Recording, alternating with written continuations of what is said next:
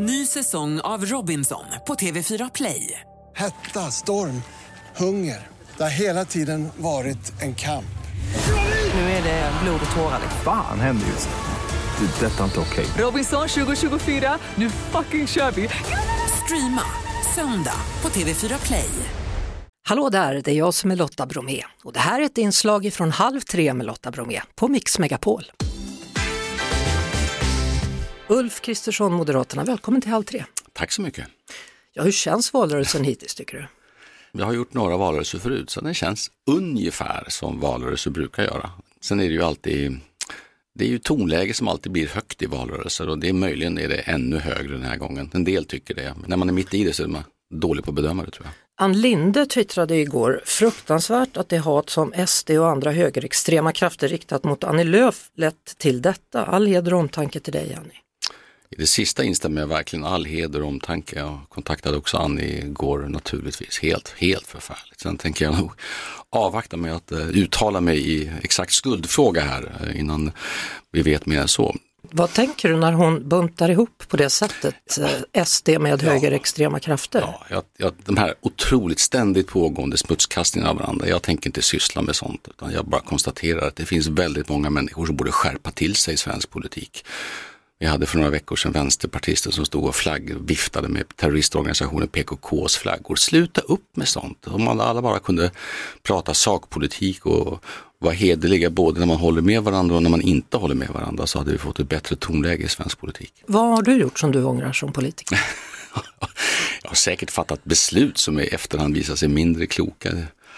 Några saker som jag tycker har blivit riktigt dåliga, som jag åtminstone är delansvarig för, det är ju först den här decemberöverenskommelsen i svensk politik efter valet 2014, som liksom skulle låtsas att ett parti inte fanns. Och sen blev det ännu värre med januariöverenskommelsen, som skulle låtsas att två partier inte fanns. Det där kan jag säga, eh, säga i efterhand, det var ett av de sämsta beslut som svensk politik någon gång har gjort, för det förlorade trovärdighet, skulle jag säga, demokratisk trovärdighet träffade Maud Olofsson mm. här för dryg vecka sedan mm. och, och, pratade med henne om Alliansen, det är ju ja. Alliansens moder. Ja, och hon kan ju få en tår i ögat när hon ja. ser hur det är idag. Det kan jag förstå. Samtidigt är det ju så här att eh, om man blir helt blockerad och säger att inte ens i frågor där man tycker ungefär lika ska man göra upp, inte ens där kan man forma majoritet utan man ska låta bli att genomföra beslut som man tycker är riktiga just för att det är något parti som man inte vill fatta beslut med. Jag tror inte på det. Det kommer inte funka.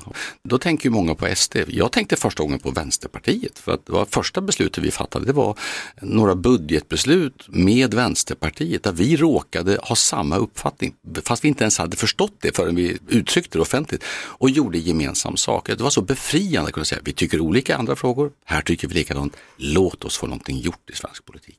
Men det är ändå intressant att jag gjorde också en intervju mm. för några år sedan med Anna Kinberg Batra mm. och där berättade hon att när man gick in i något rum och mm. pratade mm. med en sverigedemokrat, då mm. gjorde man det i smyg och jag tänker att hon var ju ändå på väg att prata med dem och nu får du prata med dem utan att få sparken. Vad är det som har hänt? Det ena som har hänt är ju att liksom, problemen i Sverige är så otroligt stora och uppenbara så att bara tanken att inte ens försöka lösa problemen där det skulle vara möjligt tycker jag nästan är, den är ju oförlåtlig. Det tycker jag det ena. Sen om vi ska vara alldeles ärliga, de allra flesta partier har omvärderat sin syn på invandringspolitiken och borde ju våga säga det i klartext också. Vi har haft för stor invandring under för lång tid och för dålig integration och det ser vi nu konsekvenserna av. Då måste man väl erkänna det också. Sen behöver man inte alls tycka som ett specifikt parti i massa andra frågor.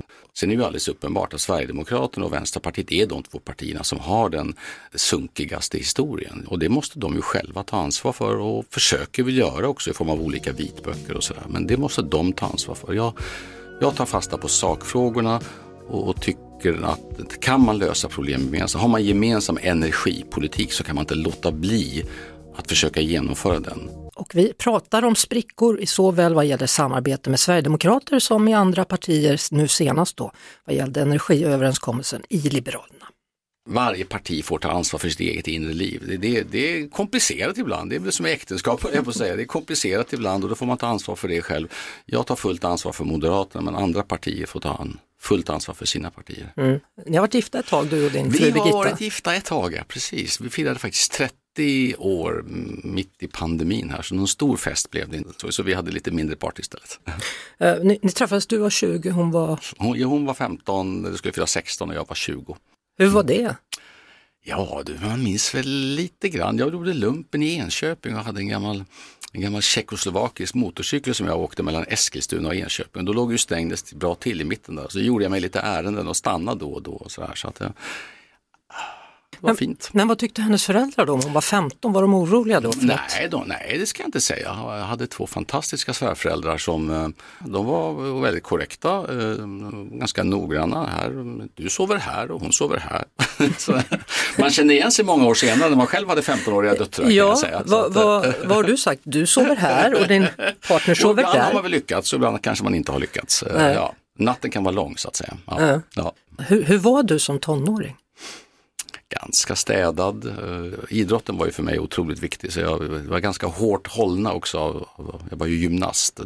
Dagen före en gymnastiktävling så var det inte läge att festa kan jag säga. Eh, annars var jag nog som vilken gymnasist som helst. Men, men gjorde du ringar? Gjorde Absolut, du? jag gjorde alla, alla ringar och räck och barr och bygelhäst. Och... Så jag tycker det är så läskigt. Nej men det är tekniskt lite svårt. Men jag hade ju, jag, nu syns det inte i radio, men jag hade ju en kropp som var mer lämpad för gymnastik än för basket så att säga. Ja, du är, hur lång är du? Jag brukar säga 1,70 men jag är nog 1,69. Ja, alltså det händer ju att eh, det skämtas om din längd, både på sociala medier Ja. och i humorprogram. Vad, vad, hur känns det då?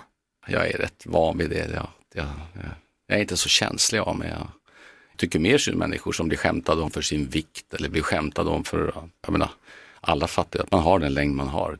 Du, är det som du trodde att vara förälder? Alltså jag börjar ju känna mig nästan lite rutinerad nu. I början var, jag har ju tvillingar som nu har fyllt 19 precis och ryckt in och gör värnplikten. Så de är ju på väg nu vidare i sitt liv. Och så har vi en äldre tjej som är 22. Jag tyckte det var fantastiskt, eh, fantastiskt, det tycker nästan alla föräldrar. Men, och sen går det ju, det är larvigt att säga, det går otroligt fort. Och sen en dag så är de där och tar studenten. Och, eh, ja. Men hur var det den gången när ni fick träffa era barn första gången? Minns du? det? Ja, jag minns det ganska exakt. Eh, båda gångerna, det är ganska omvälvande för man, man sitter i ett konstigt sammanträdesrum eh, där man fattar ganska lite. Andra gången var ju lite, då visste man ju lite mer och sen så kommer de upp och läser upp på någon lapp på något försök till att läsa svenska namn. Du kan tänka dig en kines ska säga Ulf Kristersson. Det, ja, man säger, va? Vad sa han för någonting? Och så förstod jag att det var våra namn trots allt och så gick vi fram och så fick vi första gången ett litet bylte och andra gången två små bylten överlämnade från personalen. Nej men det är Ja, Jag har ju aldrig varit med om en förlossning men jag kan tänka mig att det är samma svindlande upplevelse när man, liksom, när man får ett barn första gången. Hade ni längtat länge? Ja, det får man väl säga. Vi insåg där rätt tidigt att några barn för egen maskin blir det inte här. Och det behöver man inte vara Einstein för att räkna ut. Och då gjorde vi så många, man, man undersöker vad det är som har hänt och kommer fram till att det är egentligen inget speciellt som har hänt men det blir ingenting. Och då var framförallt min hustru ganska handlingskraftig och sa vi tänker inte leva i en provrörsfabrik resten av livet utan anmälde oss som man gör då. Då blir man rannsakad och eh, adoption är ju ingenting för den som är otålig utan det tar ganska lång tid. Du, din hustru Birgitta, Mm. när är hon klar med sin utbildning? Alltså, Hennes utbildning är färdig. Hon är på läser till präst. Precis, och hon gör nu sin sista termin i rena så här, ren yrkes, så här, gå så här, håll i barnet så här när du döper. Döper dockor brukar hon säga lite så här. Gör hon det hemma nu? Eller Ja, det är väldigt så här handgripliga insatser. använder ni era döttrars dockor då? Eller har ni fått speciella? eller vad? ja, lite osäker på vilka dockor som används faktiskt för detta och vilken dopfund som används, om det är en vanlig köksskål eller vad det är någonting annat. Men det, det är klart, det är ganska mycket praktiska saker också man måste kunna. Det är inte bara så säga, Bibeln som man måste kunna. Ser du den där eh, väskan där? Där ser jag en väska med en Ja. dator i, precis. Yes. Ja, vet du vad det är? Det är en lögndetektor. är du beredd? Jag är beredd. Ja. Då kör vi lögndetektor med Ulf Kristersson, Moderaterna. Äter du tacos på fredagarna? Eh, om barnen är hemma så ofta ja. Vet du hur mycket en liter mjölk kostar? Det beror på vilken storlek på mjölken. 12 spänn kanske för en liter ungefär. Och en och en halv, Ja, 15 kanske. kanske 17. Kanske 17 till. Det är- Där var inflationen ännu snabbare än jag hängt med. Älskar du Sverige? Ja, verkligen. Har du prövat droger? Aldrig. Aldrig någonsin. Är du nykterist? Nej, det är jag inte heller. Är du bra på att dansa? Nej, verkligen inte. Är du PK? Alltså politiskt korrekt? Eh, nej, det tycker jag inte. Är det en komplimang? Eller Ja, det, där, ja det, det är en väldigt bra fråga. Alltså om man med motsatsen menar plump, då är jag verkligen inte plump. Men om man menar att man alltid ska säga sånt som bara eh, som inte får förarga någon. Så det är inte mitt jobb. Mitt jobb är att säga sanningen och berätta vad jag tycker. Har du någonsin ljugit? Ja, det har jag säkert gjort. Det är klart, alla har väl ljugit någon gång, någon anledning som i bästa fall är, är så vit anledning som möjligt och i värsta fall för att man inte visste bättre för stunden. Har du ljugit för mig nu? Eh, nej, Vad skönt. Då släpper vi lögndetektorn. Du, hur rädd är du för klimathotet? mycket. Vi vet mer än någonsin om vilka faror som finns i detta. Och vi vet också mer än någonsin om vad vi ska göra åt det. Det är väl det hoppfulla i att, i att veta att det här är farligt på riktigt. Och att jag tror att problem går att lösa. Men det bygger också på att länder gör rätt saker och att vi, vi gör rätt saker i Sverige men också att vi förmår att samarbeta med andra länder som gör rätt saker. Hur ska vi komma till rätta med alla skjutningar då? Varje morgon. Varje morgon. Vaknar man till detta? Och idag, just nu slår vi vårt eget blodiga rekord. I natt så dog den 47 personen gängskjutningar. Det är, det är det högsta någonsin som vi nu tangerar. Och året är bara augusti fortfarande. Nej, men det är, jag tycker att det här är så fasansfullt och jag är så rädd för att det, det blir som du sa, vi räknar in, jaha, ännu en skjutning, vad var det nu då? Jaha, det var Helsingborg. Ja, och sen, men alltså, jag är övertygad om att det här går att lösa också. Men då måste man göra många saker samtidigt och göra det uthålligt och bestämt och verkligen våga fatta de besluten. Hur ser kombinationen av riktigt tuffa straff, vad kan Danmark lära oss? Kombinationen med riktigt bra förebyggande insatser så vi verkligen kommer åt detta. Jag tycker vi på min sida har visat både i mycket konkret handling vad som krävs. Sen har jag, jag är inte naiv, jag fattar att det kommer ta tid även om man gör allting helhjärtat och, och ordentligt. Men det måste läggas om kursen, annars kommer det här sluta med total katastrof. Du springer ju väldigt mycket Ja, och då tänker jag, du har säkert en målbild och den målbilden är säkert när vallokalerna har ja stängt. jo, så är det. Ja. Så är det. Vad ser du där då? Vad händer där? Nej, men jag ser ju ungefär som när man tävlar i idrott. Alltså jag ser ju framför mig att vi, vi, vi vinner det här valet eh, med all säkerhet med ganska snäva marginaler. Det tyder det mesta på. Vi vinner det här valet och får en, en kväll när vi kan fira eh, väldigt eh, temporärt för att sen dagen efter måste vi sätta oss ner och diskutera hur gör vi nu det allra bästa av det här valresultatet vi har fått. Det är det jag ser framför mig. Behöver vi svenskar vara oroliga för att det ska hålla på likadant som förra gången det var val? Det hoppas jag verkligen inte. Dels tycker jag verkligen inte det och dels tror jag inte det. För jag tror dels inte talmannen den här gången kommer att acceptera att vi håller på i fyra månader för någonting som egentligen kan besvaras. Ärligt talat, det var ju ganska, det var ingen rocket science trots allt. Och det andra är att jag tror att eh, den här gången förstår alla. Det, väl, det brukar ibland skoja med Nooshi Dadgostar att vi är inte överens om så jättemycket hon och jag, men vi är överens om att en, en, ett regeringsunderlag måste vara på riktigt. Det, liksom, ingen kan vara någons dörrmatta. Det tror jag alla har lärt sig vid det här laget. Och vad händer om SD blir större än Moderaterna? Då? Ja, för det första blir de inte det, utan Moderaterna blir det. Det är ju min självklara ingång i detta.